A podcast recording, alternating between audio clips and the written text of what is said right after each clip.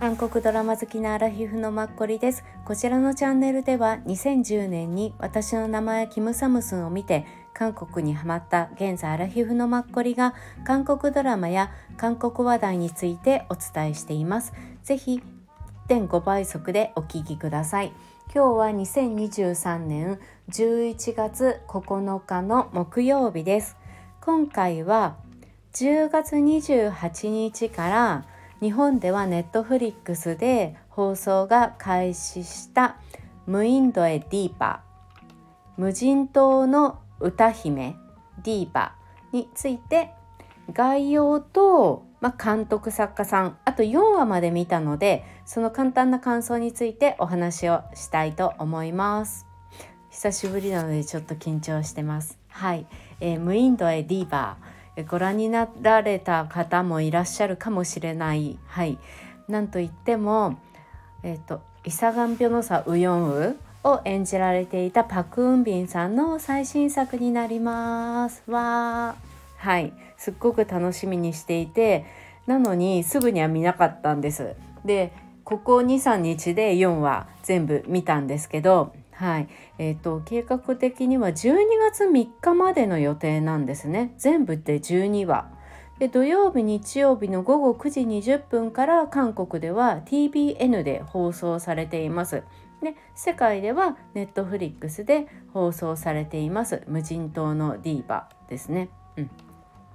一応ヒューマンドラマになってるんですがまあロマンスコメディでもあるっていう感じですね。はい。でえーと、こちらの簡単な概要あらすじをお伝えさせていただくと漂流するあなたの夢を救う物語です15年ぶりに無人島で救出された歌手志望のソ・ムクハの歌姫挑戦記になります。うん、でえーとちょっとこのドラマの企画の意図まあ、長いんですけど要点だけをお伝えすると無人島を生き延びた少女が15年ぶりに大人になって世に戻ってくる話。波に流されていく夢を抱きながらどんな災難の前でも果敢に立ち向かう。でお金よりも人を大切にする。私たち現代人が当たり前に思っていることが当たり前ではないことを15年間の一人での無人島の生活で知っているっていう彼女です。うん、で今現在彼女は31歳ですね。で遅い年齢だと思われている人々の中で誰よりも大切で優しい31歳の一日一日を生きる人の話その一日一日を過ごしてたどり着いた先がいつの間にか夢のような場所になっているある歌姫の物語になります。うん、結構このね多分作家さんがロマンティストなんだろうなっていうのを若干私ははい感じました。うん、なんかいい意味でねもちろん夢を見せてくれるロマンティストだよなっていうのを感じました。はい、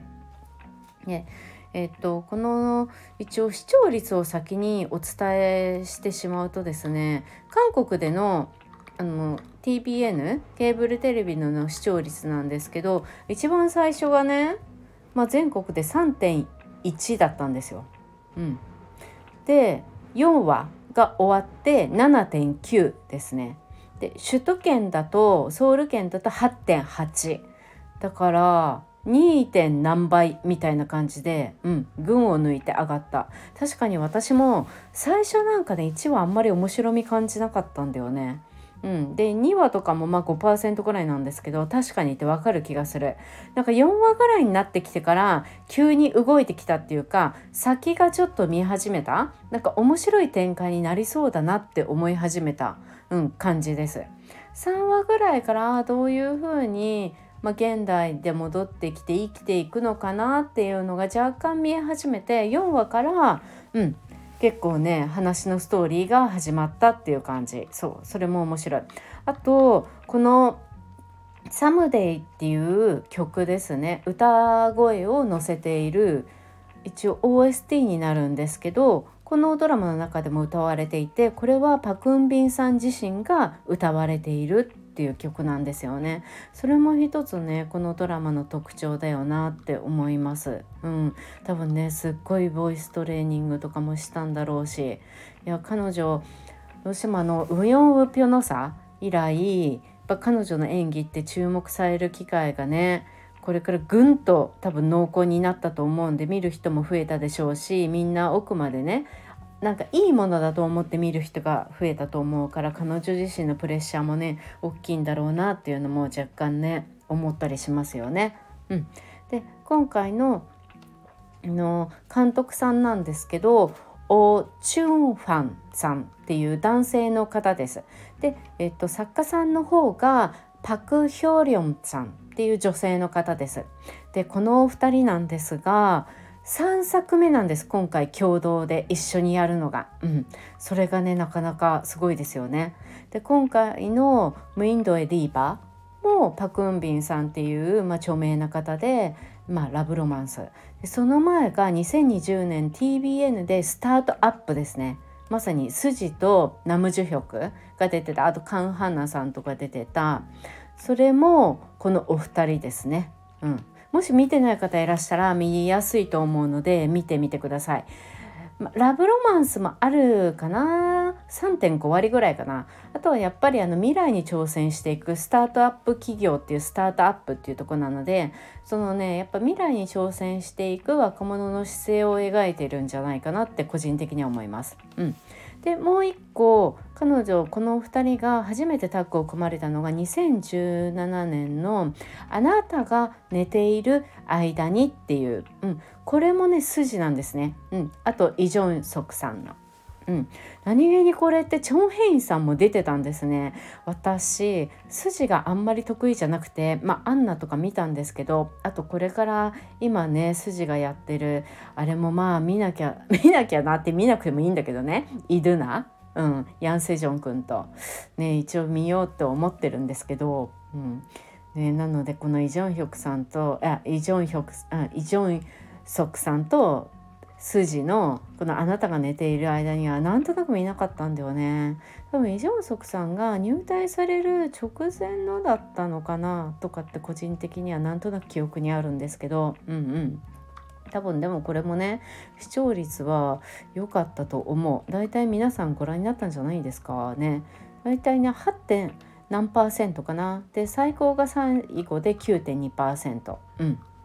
ねそうそう。冬のドラマだからあ今のシーズン見るといいかもしれない。うん。あなたが寝ている間にで初めてこのお二人はタッグを組まれたっていう感じです。で簡単にまあ監督さんについてお伝えするとちょっとふくよかなね多分若い40ぐらいの方なのかなオー・チュンファンさん。うん、で SBS のプロデューサーっていうのが今までのキャリアのメインですね。うん、一番最初が2009年うん、に監督をされていて「天使の誘惑」っていうので初めて多分共同監督っていう感じで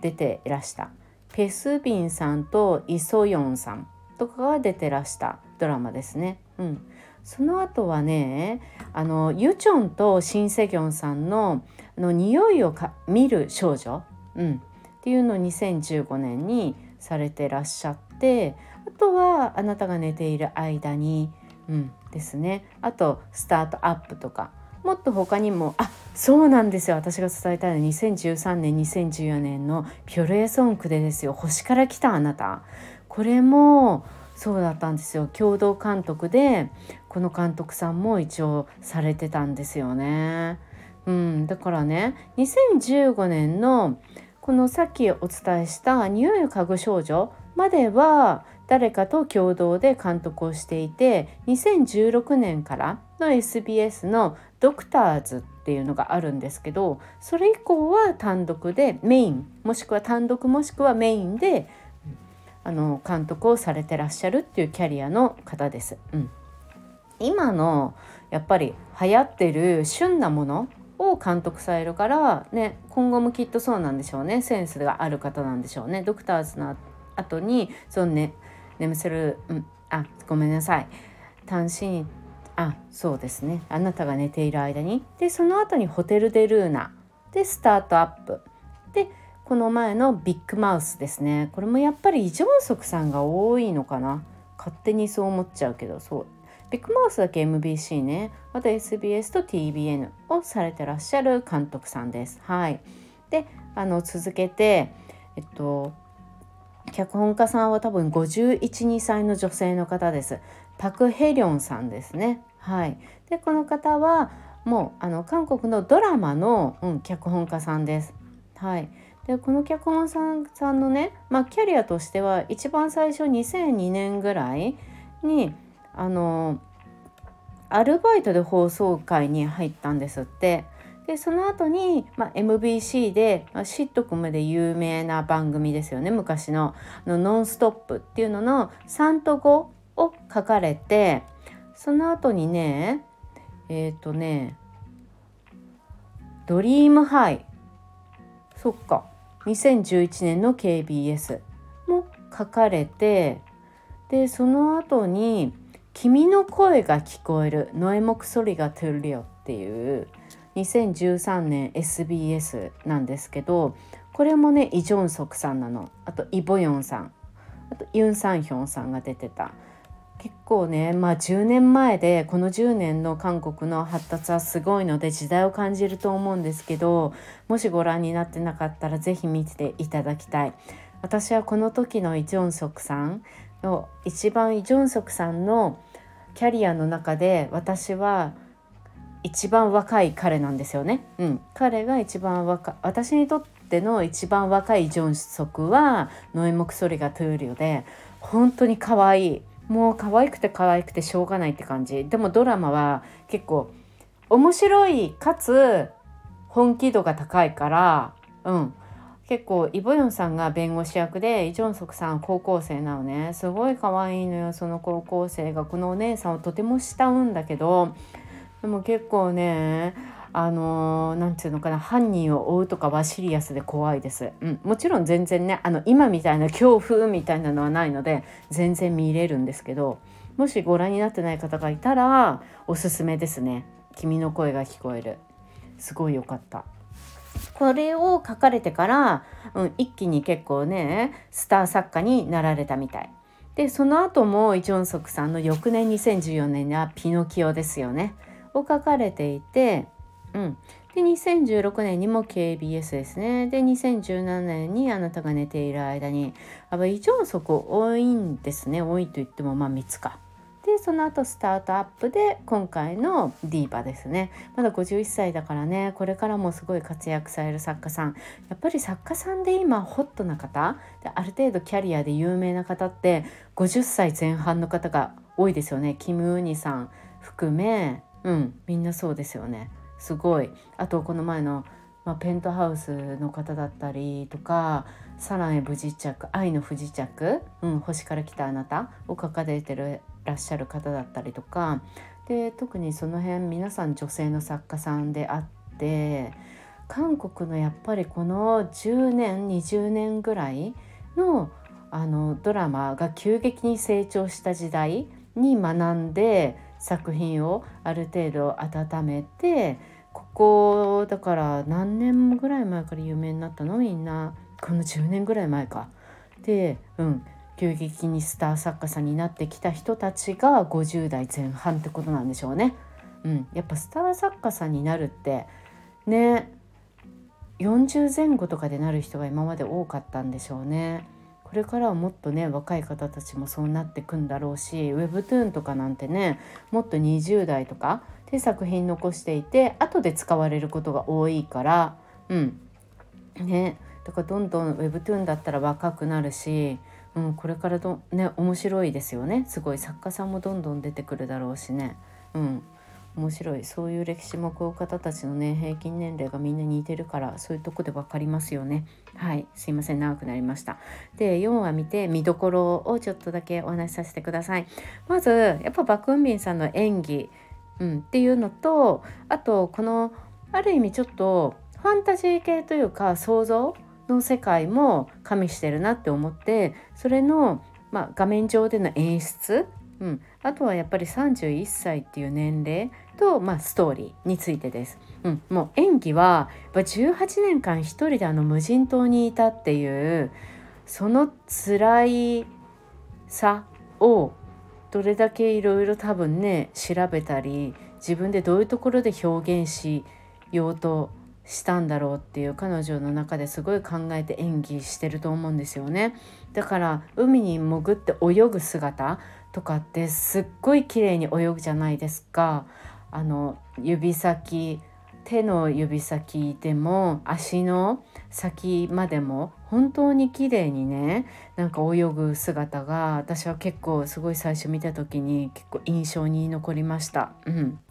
であの昔のドラマで昔でもないけど30だけど18でっていうこれもヤン・セジョン君とシン・ヘソンさんのシン・ヘソンさんが事故あった18歳のままでずっと15年間寝てしまったっていう12年間か。うん、その時もやっぱシン・ヘソンさん昔の18歳のままっていう感じででパクンビンさんずっと生き続けてたけど一人でしょ。やっぱそういうのを演じるこのね